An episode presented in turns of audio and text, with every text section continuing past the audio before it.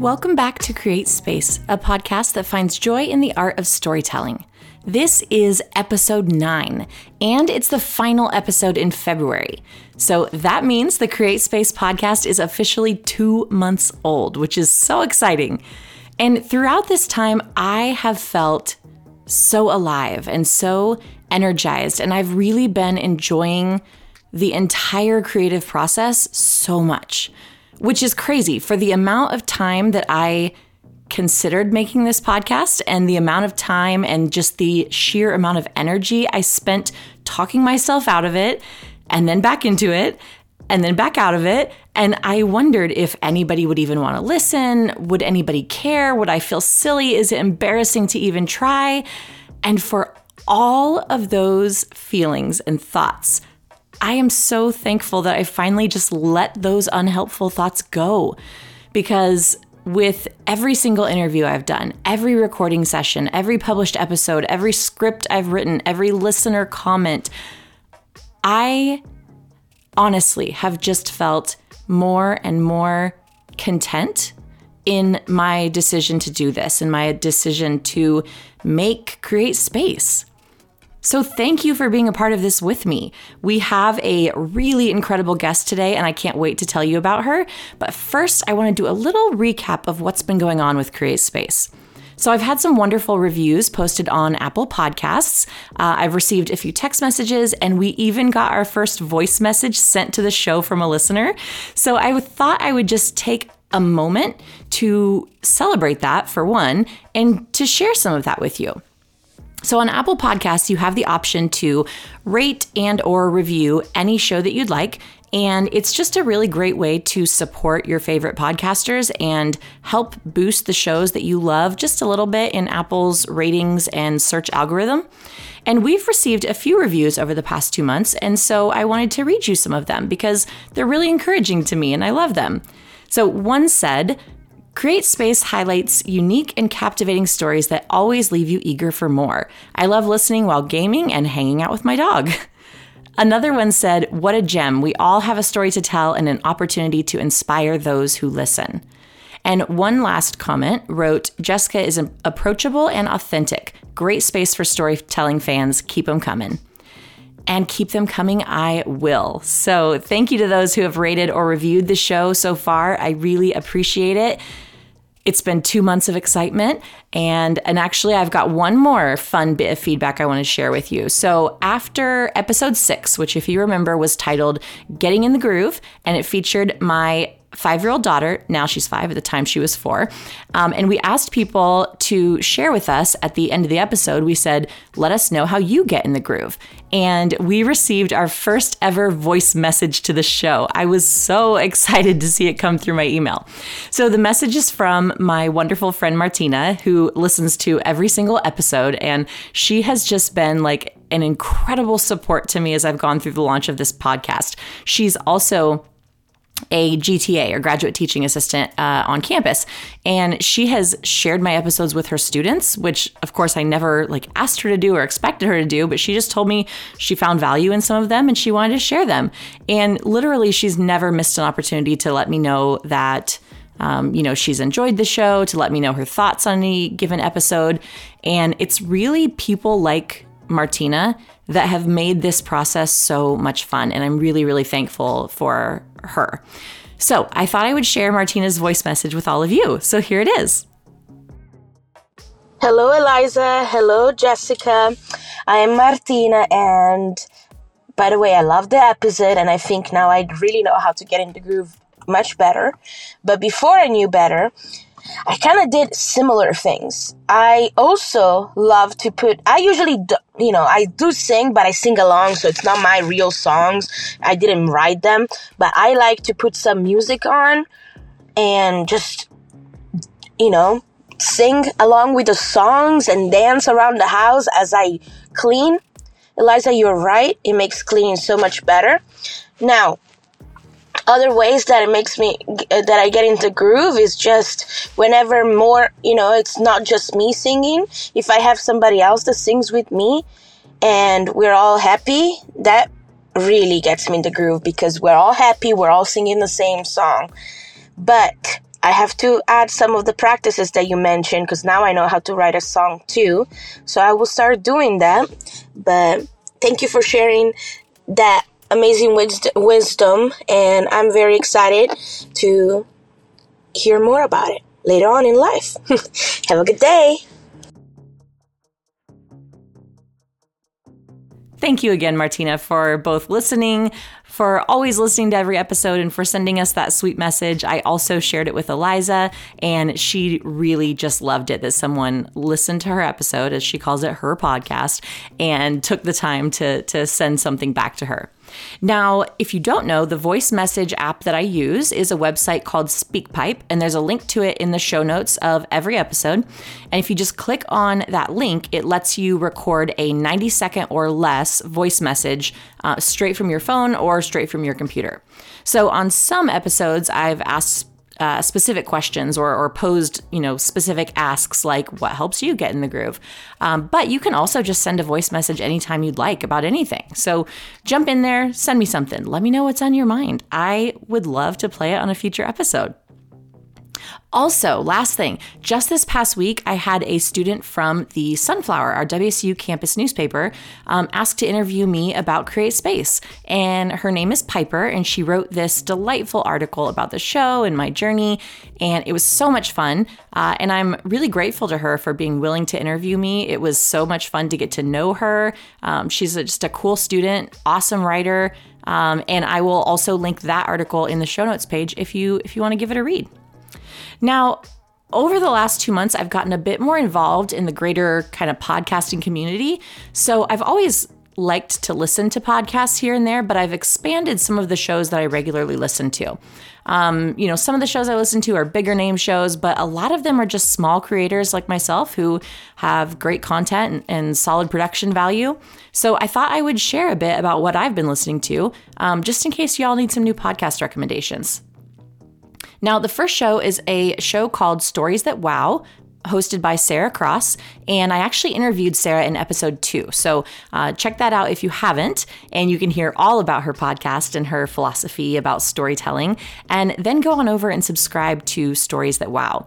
She and I have really similar passions, and she talks about story in in a really innovative way that I think is fascinating. So there's actually one episode of hers that I particularly enjoyed. Uh, she launched it at the end of December 2022, and she interviewed Kathrine Switzer, who was actually the very first woman to ever officially run the Boston Marathon. And it's just inspiring and fascinating and hopeful and all of the things. now, the second show that I listen to very regularly is called Untethered with Jen Liss. Let me tell you about Jen. She actually went to school here at Wichita State.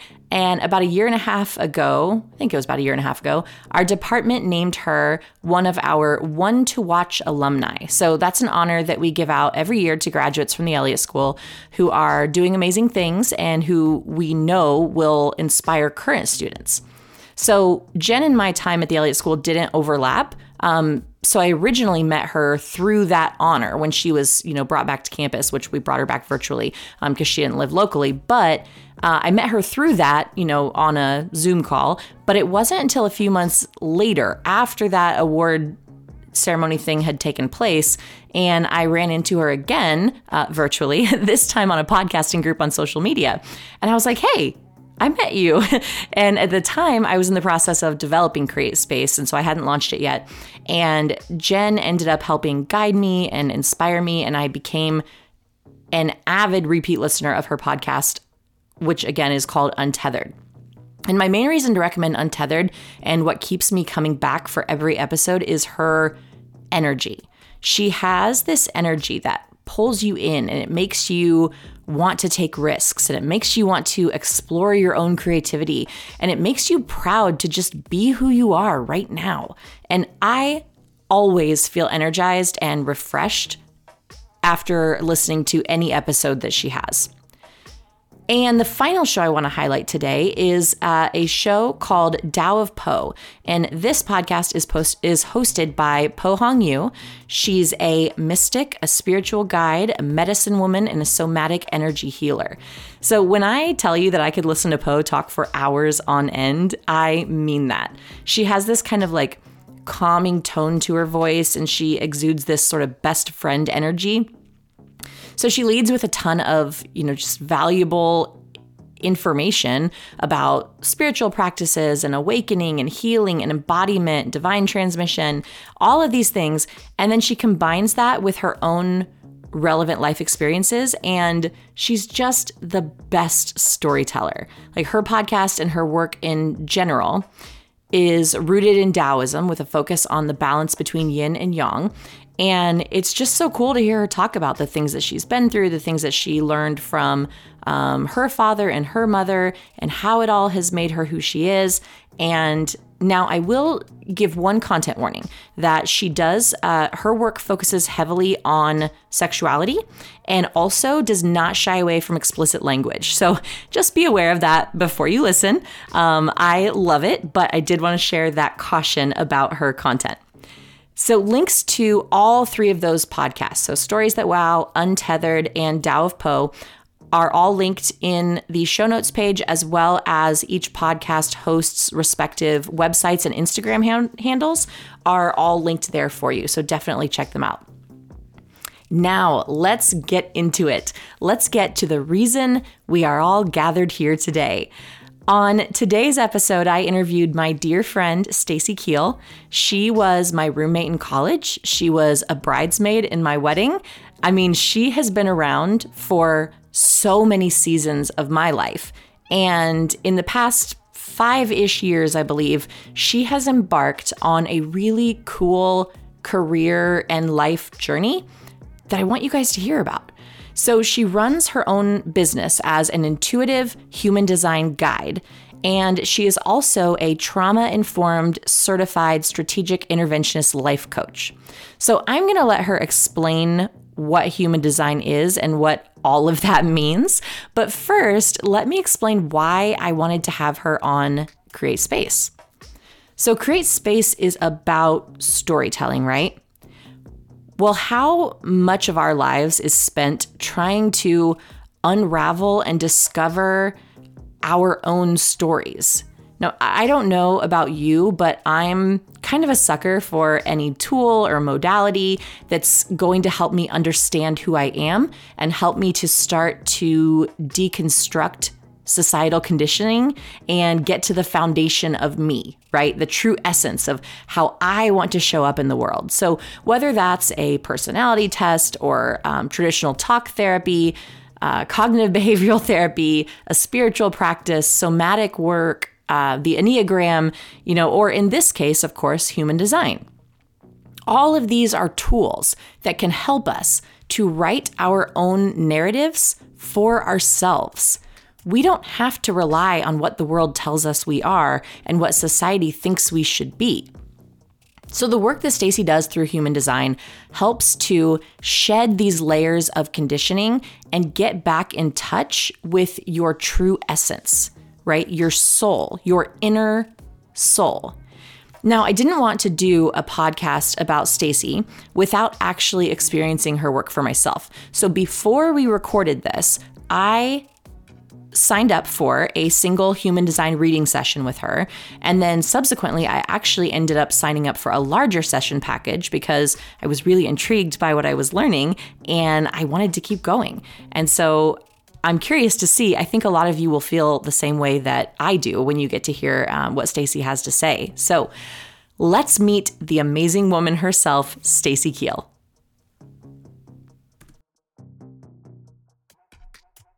Okay, it is my absolute pleasure to welcome Miss Stacy Keele to the show today. Stacy, thank you for being here. It is my absolute pleasure. And Stacy, you and I have known each other for a long, long time, but the stuff we're talking about today is stuff that I don't know a lot about. So you're going to teach me a lot. I think you're going to teach our listeners a lot. So, can you first just simply tell us what the heck is human design? Where does it come from? What's what's the deal with it? Yes. Human design is a map of your energetic DNA rooted in ancient wisdom and science. It is a tool to help us uncover our most authentic selves through learning our energetic blueprint of how we are designed to show up. So it's basically a modality that helps us build the lives that we want to be living as opposed to the lives we have taught to live or we feel like we should. Who started human design? Like how long has it been around? What's where did the practice itself come from? So, for all of our spiritual wooers out there, it was conceived in Ibiza, Spain. Oh, Ibiza. Oh, gotcha. there, yep. Ibiza, um, by a man who now goes by Ra Uru Hu. Basically, he got this divine download of what human design is. And there is a story that says that, you know, he spent a certain amount of time kind of holed up where he got all these downloads and he wrote it all out. But basically, um, yeah, it was all kind of a divine download. Interesting. Um, how did you learn about human design? Where did it? When did it first come up in your world? So I feel like I was led to human design because I discovered human design after I was diagnosed with. Uh, I have a chronic illness called endometriosis. So all of my chronic illness and my human design stuff is kind of deeply intertwined. Um, after I had my first endometriosis excision surgery, I just had my second, unfortunately, but after my first one in 2020, I was looking for a community and I found an endo coach. Her name is Chelsea Blackburn. Um, she goes by uh, the Endo Babe. She has an Endo Babe podcast for anyone out there who might be struggling. but basically, I found her on Instagram and she was hosting a weekend retreat to kind of connect with other endo warriors, learn more about your disease, just kind of learn how to handle it better because it is chronic. So once you're, you know, there's no cure for endo. So right. I went to this virtual, it was virtual retreat, and in it, she was teaching a touch of human design. And I had never heard of it.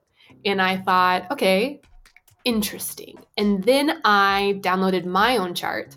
And once I learned just a tiny bit about it, I was all in, which is par for the course for my energy type because projectors, which I'm sure we'll talk about in a second, um, yeah. love how people work and systems to help us understand people. So once I learned that, all of my uh, stars aligned, I guess I will say, because I had my life coach certification I got that in 2017 and I had no idea how to build a business. I had no idea what to do with it. And then once I learned about human design, it kind of all clicked. So now I use my life coaching certification in tandem with my human design certification. And that is how I um, run my coaching business. That's that leads me into the the next question, which is how the business part came about and or what those offerings look like since you do have kind of a multiple um, faceted approach to your coaching like what if someone says what's your business like what do you say exactly so I say I am an authenticity coach, first and foremost. I'm an authenticity coach and an intuitive human design reader. So my first offer is always human design. And then I let my clients know I offer single sessions, I offer packages, I offer partnership sessions, all kinds of offers, but I let them know that everything I teach through human design is also supported by the foundation of strategic intervention, which is my life coaching certification. So I am trauma informed. I have this life coach certification that helps me really support my clients through different strategies while learning their energetic DNA. Okay, so two phrases in there that I don't really know a lot about. So maybe listeners don't either. So first, we've talked about this trauma informed thing. That's an actual like certification basic you know, sort of a a thing, a mm-hmm. badge, whatever. You had training for it. What does that mean to be trauma informed and how does that maybe make you different from other people in the human design or life coaching realm? Yeah, it's a great question. Being trauma informed basically just means that I view everything through a lens of trauma. No matter if we've had small t trauma, which are just, you know, tiny things in our childhood that influence who we are today, or big T trauma, which are, you know, big life events, uh, complex traumas, things like that. Everyone is coming from a place of a trauma response. And right. when you aren't trauma informed, this is why I tell everyone in this space of who you work with is really important because if you're working with somebody who is not coming from a trauma informed lens, it can be so much more harmful and damaging um, when they tell you something or you know even the the phrase victim mindset can really trigger somebody um, right. into being like this is my fault right those kinds of things just like very nuanced phrases very nuanced ways of supporting that help nurture and don't continue continue the cycle of damage yeah, that makes sense. Well, it makes me think of in the couple of times that you and I have met about like my own human design, we've talked about and broken down like, you know, what types of things am I doing based on my natural human design or my natural energetic DNA and which things might be trauma responses, which things might be societal conditioning. So I feel like and I think it's what's turned me off sometimes of like life coaching and all that is because like you said it's mm-hmm. completely unregulated so there's people mm-hmm. out here doing work they probably shouldn't be doing. And what interested me about you is that you have the trauma informed, um, you know, coaching. You have like the research. I can tell the research is there, and like you, you know, you're coming from a place that's different than you know like i had a somebody random spam me on instagram that was asking me to send a picture of my palm so she could read my palm and i was like i don't know who you are. This is weird.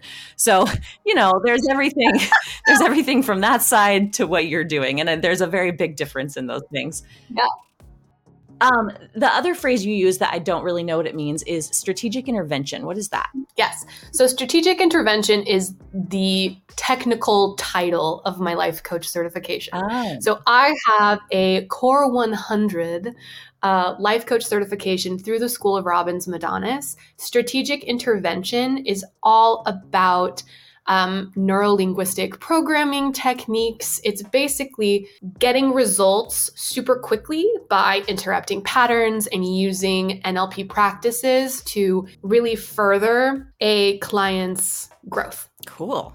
We're all dying to know what is your energetic DNA? What's your profile? How do you show up in the world according to human design? Yeah. So when I learned my human design, my entire life changed. I can tell you that. I lived previously. So I am now back in Austin, Texas, where I was born and raised. All my family is here. But I spent the previous 10 years living in New York City.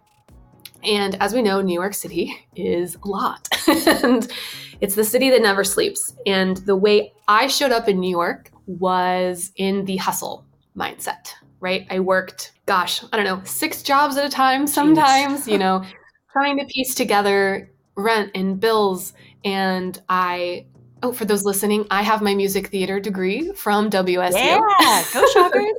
Amazing. Changed my life. Loved my time at WSU for sure. Highly recommend. So that's why I moved to New York City in the first place. But as I lived that decade in the city that never sleeps, I started to get sick and I was diagnosed with thyroid autoimmune um, towards the end of 2019, and then I was diagnosed with endometriosis, another you know chronic illness that I talked about before, um, in 2020. And I highly believe that my chronic illness was influenced in the way I was pushing myself to show up in New York. So when I relocated back down to Austin and I learned my human design, everything changed. I was operating as the energy type of a generator that we have in human design.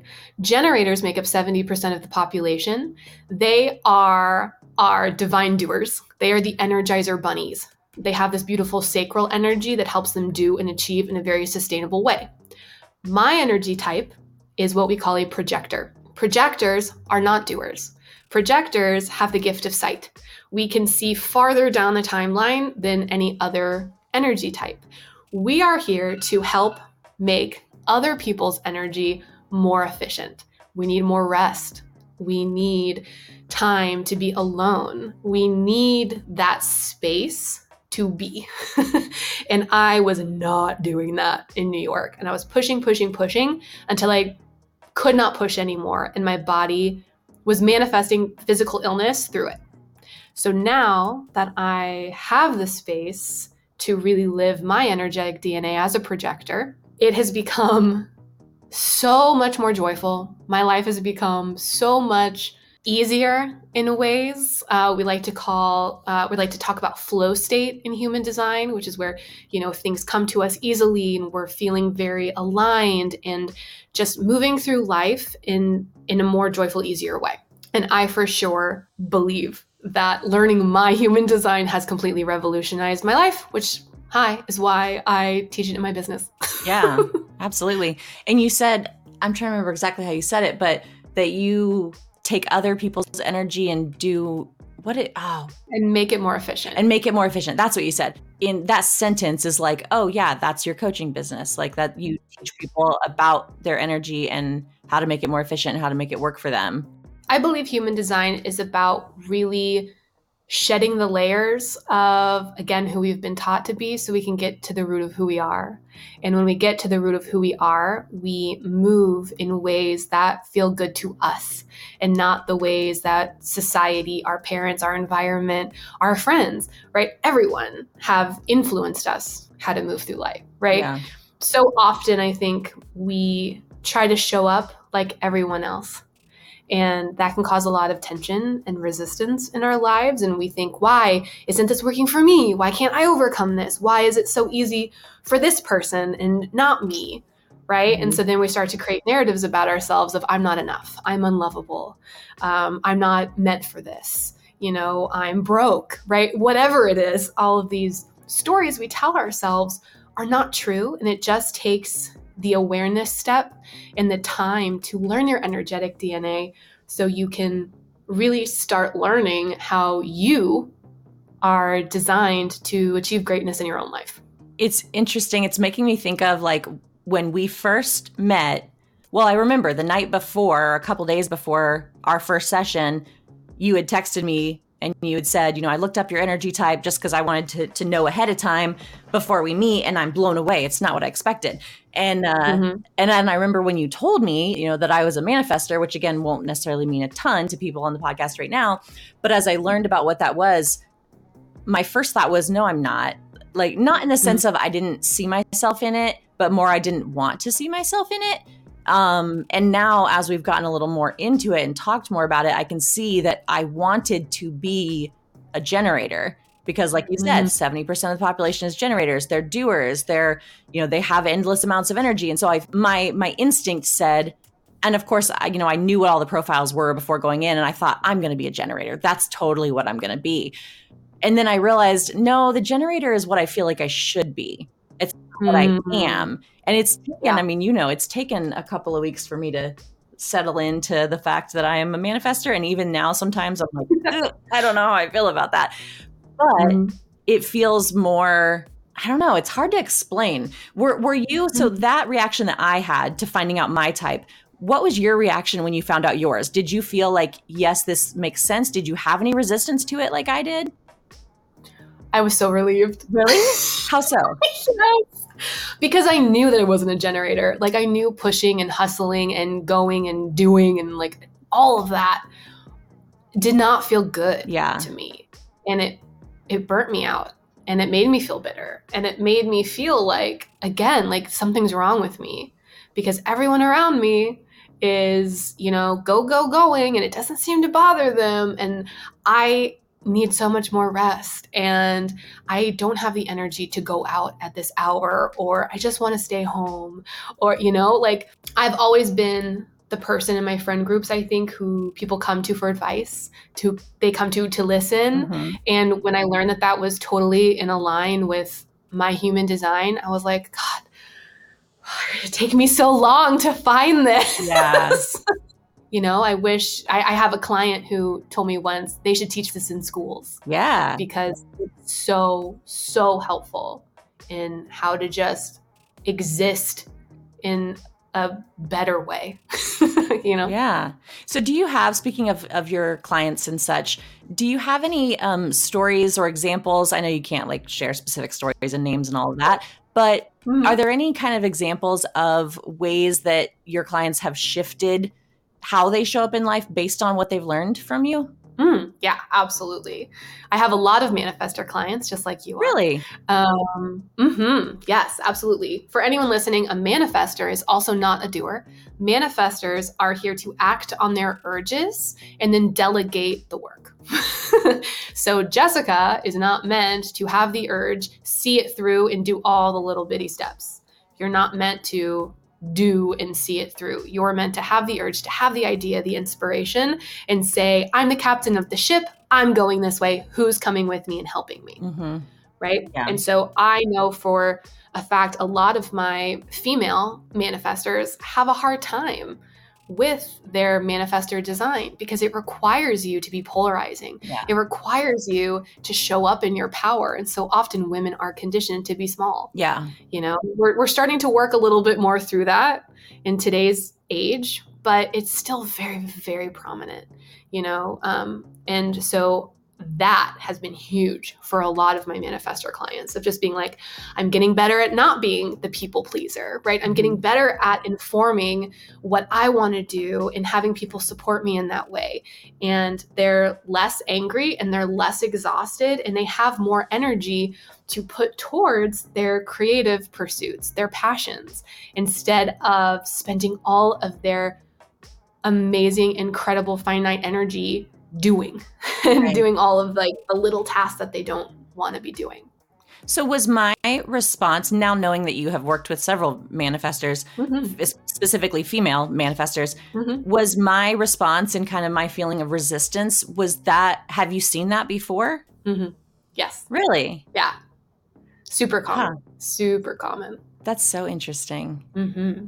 As a blanket rule for any energy type and for anyone listening, get rid of the word should. Yeah. It is naughty. We don't like it, right? We want to do the things that we want to be doing. You know, that's what we want to lead from an energetic response, right? And so many generators who learn that get the permission to do what they want, to be a little bit selfish, which is such, you know, a hot button word mm-hmm. for a lot of But I know that that has changed the lives of so many generator clients of just having that permission to wake up and do what they want to be doing as opposed to what they should. Yeah. You know, I'm going to go off go off the rails here and talk about something else a little bit, but I'm thinking about us in you know core millennial generation right? Like i as mm-hmm. as time goes on i'm learning that i am like the literal archetype of a millennial. It's just it is who i am. But what you said about like selfish is kind of a you know to us is a word that makes us kind of bristle. And um and i think that in my adulthood i have had to come to terms with things like what were we what were we raised on? Like be humble be um, selfless be you know everything was was be about other people. Don't brag don't do this. And now we're seeing this shift particularly in us millennials that are now in our 30s of being like okay it's good to take care of other people but hey i'm i'm still here and i can take care of myself and i don't always have to be humble. There's some good things about me too. Like I could also, you know, be proud of who I am and like who I am. And it sounds like coming into your own and knowing your human design and your energetic DNA is kind of a part of that, of just owning what you are instead of saying, well, maybe I should be something else. Or maybe what someone mm-hmm. else is is better or different. I don't know. That's like I said, that was a tangent, but does that resonate? Does that sound related to you? Yeah. Yes. Yes. um, yeah, I mean, we all kind of come from the generation of if you just work hard, things will happen right. You. And now we're seeing in this day and age that that's not necessarily true, mm-hmm. you know? And so everything we were raised on, you know, that we were told and taught that if we just do this, then we'll get this is seemingly a lie. And so I think millennials are like, well, then what do I do? Right. You know, that's why I have a lot of millennial clients, a lot, mostly millennial clients who are like, I can't do this anymore. I can't live this way. I'm so burnt out, like everyone is, right? Everyone's at threat level burnout right now. Mm-hmm. They're like, I'm frustrated. Nothing makes sense. I'm not making enough money. It's hard to just exist in this world. What do I do? Yeah. And then they find me in human design and they say, there has to be a better way to move through life. And I think it can be so eye opening for a lot of people to be like, oh, this is a breath of fresh air. I can work this way that I've always felt organically, but I never had permission to to really let out. Right. You know? I think permission is really huge for the millennial generation. Yes. Um, and the validation of no, there's a different way. So I know I totally resonate with that. What about um, let's talk for a minute about relationships Mm-hmm. and how how understanding your own you know energetic DNA, but also that of your partner or your boss or your children. How does that work, and how have you seen your relationships shift or change based on that? Oh, I could talk about this all day. Do we have five hours? I figured. I am so passionate about human design and relationships because it takes that conditioning factor like a hundredfold, right? So often we say, oh, well, my parents conditioned me to believe this and act this way, or my environment told me that this is the way forward, right? Well, it's the same in relationships, no matter who you are in relationship with. We're conditioning each other right now, right? Right. And so it's so important to learn your partners, your mom, your dad, your kids, your coworkers, whoever, because it teaches you how to work with the other partner, right? The other person instead of against them, right? We so often want to assume that the way we move through life is how everyone moves through life. The way we Yeah. make decisions is how everyone should make decisions, right?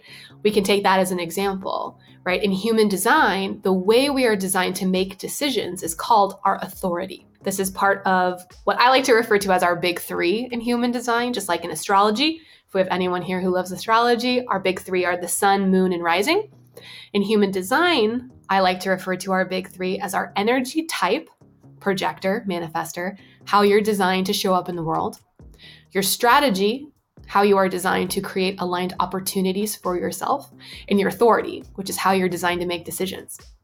Now, this is so important because if you are in a relationship with somebody who needs more time to make decisions, right? This is what we call an emotional authority. You need to find emotional clarity before making the decision.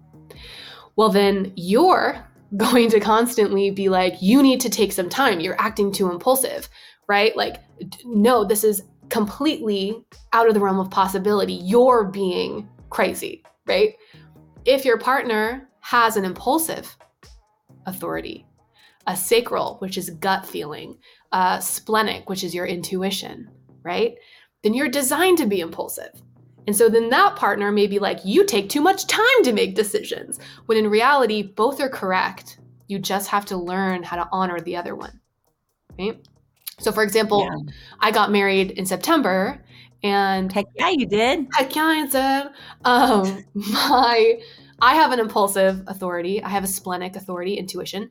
My husband has a sacral authority, which is all about gut feeling, also impulsive, which is amazing Oh, wow. because yeah. when we were shopping for vendors, right? For example, our uh, venue, we already knew, right? We walked into this venue.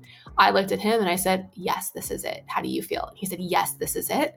And we knew impulsively that we could just sign the contract, pay the deposit, That's and so we're done. cool. But my mom was like, this is too fast. You have to look at other venues. What if there's a better option out there? And so we knew that being impulsive was the way to go. And we already knew that this was our venue. But, you know, secretly we're like, okay, we'll look at a couple more just to play Right. everyone else. But that's where the magic happens in knowing how your partner works, right? Just Yeah. like a generator being in relationship with a manifester, right? Like Mhm. you both show up completely differently. And a manifester is not designed to keep up with their generator partner. They need more rest. It's not that they're lazy, which is how maybe a generator partner wants to view their manifester counterpart. It's just that you need more rest because you're here to be the captain, right? Without that awareness, we become resentful, we become angry, we become frustrated with our partner, and we say, Why can't you just behave this way? Right. Instead of saying, Okay, I understand that we're different, and I'm going to work hard to honor your energy in our partnership. Yeah. You know, it's funny. You were telling that story about the wedding. And it makes me think of that I learned from through you that I'm an emotional authority, so I need time to process things. And I will say that I have leaned towards impulsive decisions, um, and it doesn't always serve me well. So whereas I was like, oh, that's surprising. I always thought of myself as impulsive. I went, yeah, but it's not always a good thing. But I have a similar story in that it has to do with my wedding planning, which of course was God, almost 13 years ago now, Wow. um, which is crazy. I know. Um, but I remember we went wedding dress shopping and I tried on a dress. It was like one of the first dresses I tried on. And I remember I had this feeling of like, I think this is the dress. This is going to be the dress. And it was to the point that I was thinking about like going ahead and doing it. And then I can't remember if someone, like if my mom or if somebody said I shouldn't, or if maybe I just had a gut feeling that I shouldn't do it. I don't remember. But somehow or the other, I was like, well, let's go try on some other things. And then more than likely, I'll come back and I'll get this dress. Um, so kind of like what you said about the venue. But then I looked at a few other places and I ended up finding a different dress that I loved somewhere else. And then when I went back and looked at that first one, I was like, what did I see in this one? Like, it's not even as great as I thought. So it's interesting how your authority, which I already forgot what you said it was, splenic Splenic. authority, Yes. served you well and the, and the impulse was correct. And for me, I had the impulse, but once I had more clarity of thought and, you know, had kind of gone through the process, it wasn't correct. Mm, So I don't know. I just find that kind of fascinating. yeah. Probably if I'd have known that, I would have had like I would have a lot less random Amazon purchases in my house, like way less impulse buys. My gut steers me wrong more often than I like to admit. gotta find that emotional clarity before you click add to cart. I know. Yes. Yes, it's true. Could you tell us like what other tools or modalities or um, things that you do in your life to help you stay in a flow state besides human design, like the woo wooey things or you know whatever? Like I'm kind of into. I, you just do interesting things. So what else do you do in your life? What other things keep you awesome? Keep me awesome. I like that phrase. Yeah. Um, let's see. I love my oracle cards. Oh, I didn't know that. Yes, for anyone who is into tarot or oracle cards, I love that. This keeps me grounded. Um, I used to have a much better practice of waking up every day, pulling a card and journaling. but as we've discussed, I am a non energy type. And so the way my routines work, right? Another reason why learning your hu- human design is so important because I know that like sticking to daily routines can be very hard for me. So I practice more compassion and grace for myself when I don't do it at the same time every day, which is, Right. you know, I can get really down on myself, but then I return to my chart and I say, hey, no, you're doing great. This is not how you're designed, right? But I like to uh, set an intention and pull an oracle card, um, see what comes through for me. Um, I like nervous system regulation exercises like deep belly breaths, help me stay um, really centered. Um, going outside, just spending time in nature really helps. Um, I also pole dance. Yes, I was hoping you'd mention that. um, which is just absolutely phenomenal. Um, it's really helped me connect to my body with chronic illness, which can be very difficult, very challenging. It's helped me take my ownership of my body back, the ownership of my sexuality back. Um, talk about conditioning, right? Right. How that can be really, really hard for people to show up in that way. Um, it's amazing. Um, so that's huge. Dance, ecstatic dance, pole dancing, um, and music too. You know, a lot of times in our human design, we are attuned to acoustics, whether it's your sacral authority or it's your channels or whatever comes through.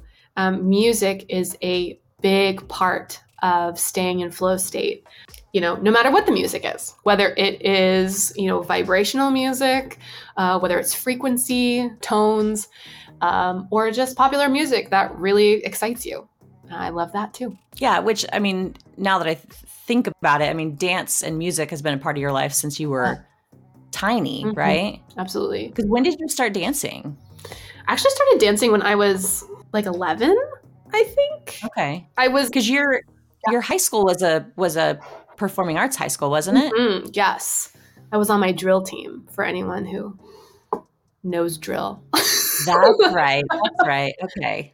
yes. So it's always been a huge part. And and when I was in New York, I kind of lost touch with that part of myself. As ironic as that sounds, you'd think you'd be dancing even more when you're trying to pursue uh, a theater career, but as we know, New York's very expensive, and so is dance classes. And you start to kind of right. take away these things that you once really loved just to be able to eat, you know?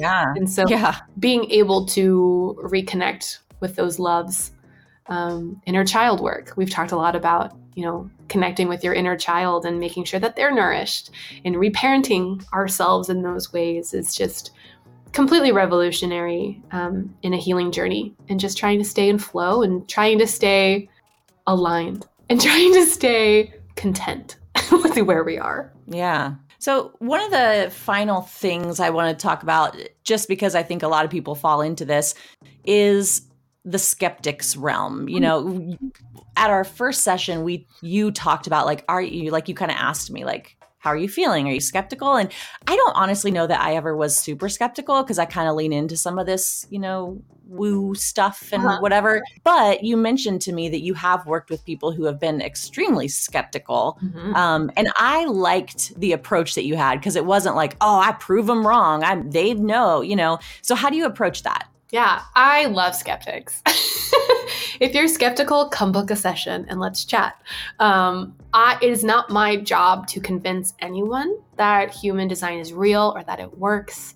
Um, I'm the messenger here, right? I'm the communicator, I'm the reader. I look at the chart and I um, look at you and I get the downloads, the divine downloads of uh, what needs to be said and when. That's also um, a projector's uh, gift right? I also have a channel that's called the Channel of Initiation, which is where I, in my energetic superpowers, which is what I like to call our channels that connect our energy centers, uh, just trying to give a little bit of, you know, backstory to what all of these weird words I'm saying are. right. the channel of initiation makes me a bridge between the physical plane and the, you know, uh, ethereal realms. So having those divine downloads, having the clairs, right? Everyone's like, gosh, she's such a woo woo witch over here, right? I love it. Helps me be a really good coach too, right? Um, and I forgot what you asked. skeptics. We're talking about skeptics. Skeptics, skeptics, skeptics. Yeah, thank you. Um, so I have read for a handful of skeptics, and every session, without a doubt, they stop and they look at me and they say, This is oddly accurate. this feels very correct for me. Um, and a big part of what I tell my clients in sessions is that it's all about experimentation right? Mm-hmm. You can sit there and you can listen to what I say, your energy type, your profile, your energy centers, your uh, authority, your strategy, all that kind of stuff. But unless you go out in the world and you start to work with it and start to shift some patterns and say, okay, right, I'm gonna wait for the emotional clarity this time before I make the decision. Or I'm gonna be impulsive with this decision because I have the sacral authority, right? You will never know if it works or not. So right. then I'm not here to convince anyone of anything. But I would say most times people really do resonate with their energetic DNA. And a lot of times, you know, I hear my clients reflect back to me, I've always felt that about myself, but I never felt like I could use it or that that mm-hmm. was right or I was told it was wrong. And so I shoved it away and I hid it. And so to have the validation, again, the permission to lean into the things that feel good, which is really what human design boils down to. So listening to our energetic response to things, right? This is how you find that golden thread through life that will lead you to the right people, places, opportunities for you. So I love a skeptic. yeah. Yeah. Yeah, I mean, I, I don't think I, like I said, I don't think I went in as a skeptic, but I did also go in thinking, well, who knows, maybe I won't jive with this. Maybe I won't connect. But pretty immediately, even though I felt some resistance, it wasn't resistance like, this isn't me. It was resistance like, oh, that's not really what I wanted to be, but I can see mm-hmm. how it is. And we've laughed throughout our couple of times of meeting now because there have been moments where you'll describe something to me about like my energetic DNA. And I'm like, oh, I've had therapists say that to me in different words, but there have been several moments like that where um, we've seen connections. So, you know, I don't think human design is like, at least from what I've seen, it's not this crazy thing that's 100% different than anything you've ever heard of. It's just a different perspective and a different way of looking at what other modalities and other, you know, things have also tried to explain. Like everything's trying to explain who we are and why we're here and, you know, all of that. Yeah. Um, and this is just another tool. And you refer you've referred to that as this is another tool for you. Mm-hmm. And I thought that was really interesting. So if you are a skeptic, book a session with Stacy because I would love to see if there's anyone that doesn't get convinced by you because I don't know, not by you, but by, you know, the whole thing. By the work.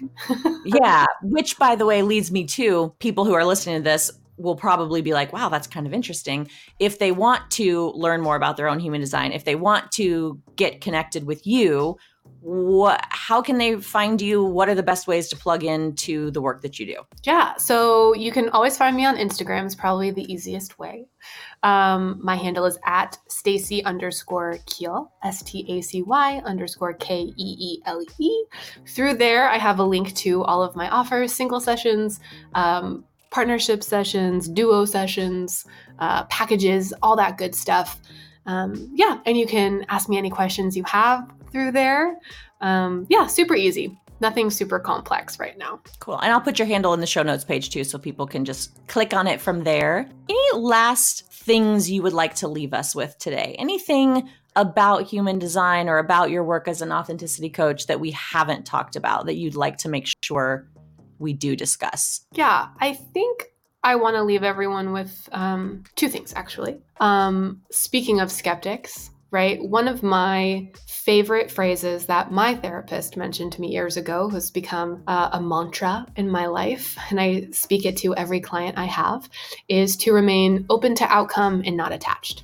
And I think that that is um, a huge way to enter into human design is to be open to what it could be and not attached to what you want it to be you know? And the last thing I want to say is just like we've talked about in our sessions, everything about yourself that you view as wrong or bad is not. and everything can be reframed into a beautiful gift and a strength. It's just how you learn to use it. I think that's really important to hear for some people um, that you are enough, and human design can really help you embody that. I love that. That's so beautiful. And that's been 90%, I feel like, of the things that we've talked about is like Jessica, what meaning are you attaching to that? Does that mm-hmm. does does that need to have that meaning attached? Is there a judgment there that you're making? Like that is freeing to me and empowering to me to let some of that go. Yeah. And I love that that's a part of it. Well, thank you for letting me interview you. I appreciate it. The, this has been a fun day because I've gotten to spend two hours with you because we did our session first and then recorded the podcast. So we'll have to think of see if we can think of another reason to stay on and chat with each other. But I appreciate you very much. And um, I hope that other people do explore and, and learn from you the same way I have. Mm, thank you. This was such an amazing opportunity, and your podcast is incredible. Thank you. That was a special one, you guys. To get to interview someone who has literally spent so many of my formative years with me and to experience who she has grown into was so cool for me. Do you, do you ever have those moments where you talk to your good friends about like their job or their expertise or whatever and you find yourself sitting there just being like that's my friend and you're just so incredibly proud of them?